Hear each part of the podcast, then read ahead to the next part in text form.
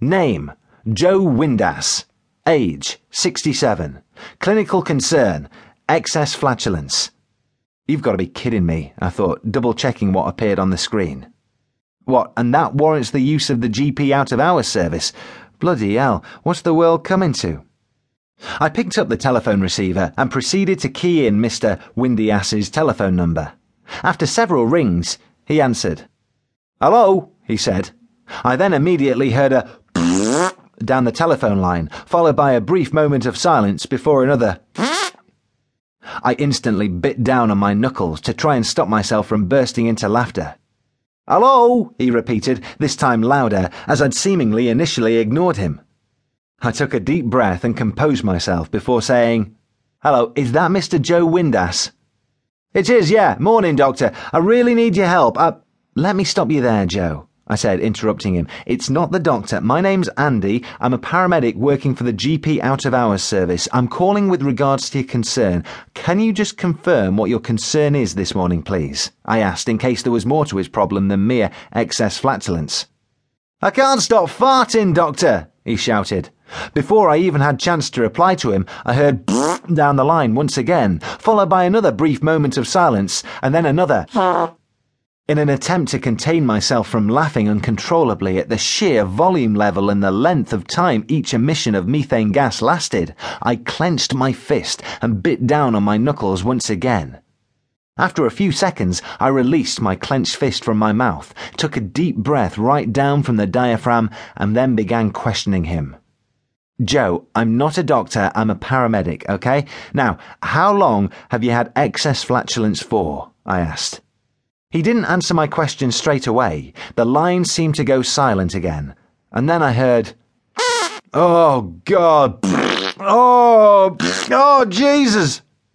After several bursts of flatulence, he said, It only started this morning, Doctor.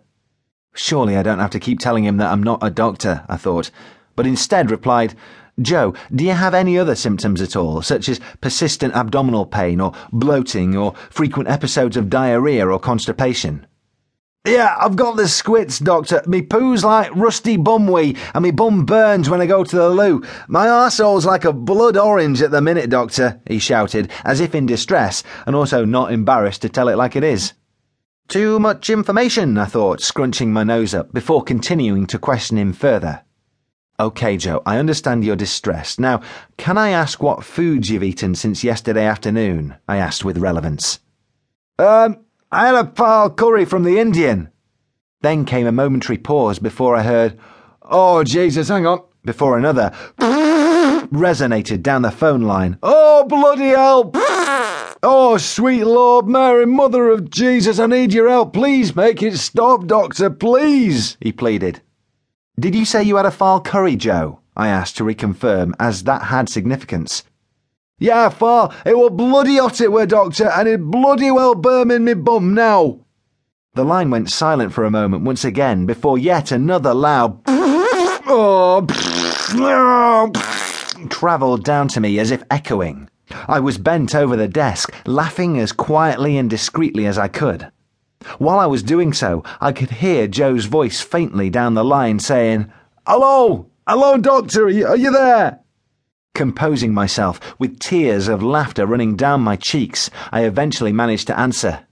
Sorry, Joe. Yes, I'm still here. Sorry about that. Just a slight technical issue. Um, now, Joe, for your information, a Phall is generally three, four, maybe even five times hotter than a Vindaloo. I'm not surprised it's burning your backside and giving you excess flatulence. Had you tried a Phall prior to last night? No, never, and I bloody well won't be having one again either, he emphasised. Oh, oh, good Lord, please help me, Doctor. Please make it stop, he said, pleading with me once more, as if I had some miracle cure. I sat in my chair, bent over, with my elbows resting on the desk, intermittently holding my hand over my mouth and biting down on my knuckles, thinking, why is this happening to me?